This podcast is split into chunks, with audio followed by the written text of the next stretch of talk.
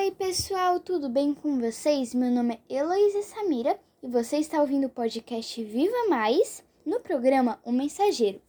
Mas antes de começar, quero ler uma participação muito especial que chegou hoje para mim, que é da Ticena Master, que está escrito assim: Felicidades, tu, conten tu contenido é incrível.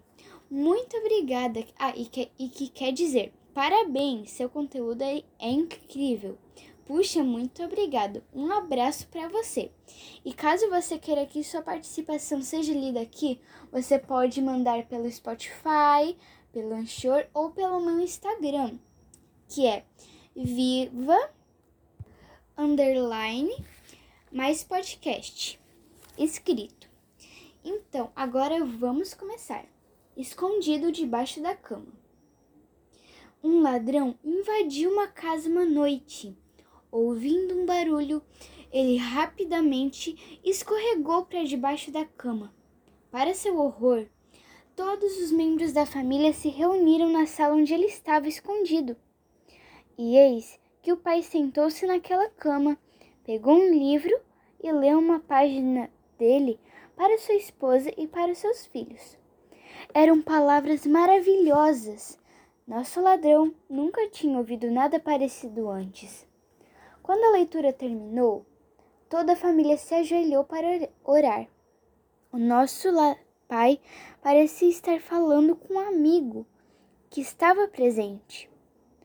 Nosso ladrão dificilmente acreditava ser possível falar com Deus com tanta confiança e liberdade. A família então se retirou tudo ficou em silêncio na casa. Todo mundo foi dormir.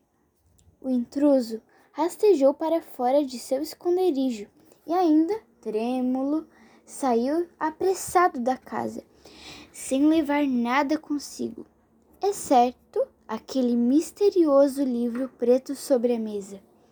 Era uma Bíblia e ele começou a lê-la avidamente.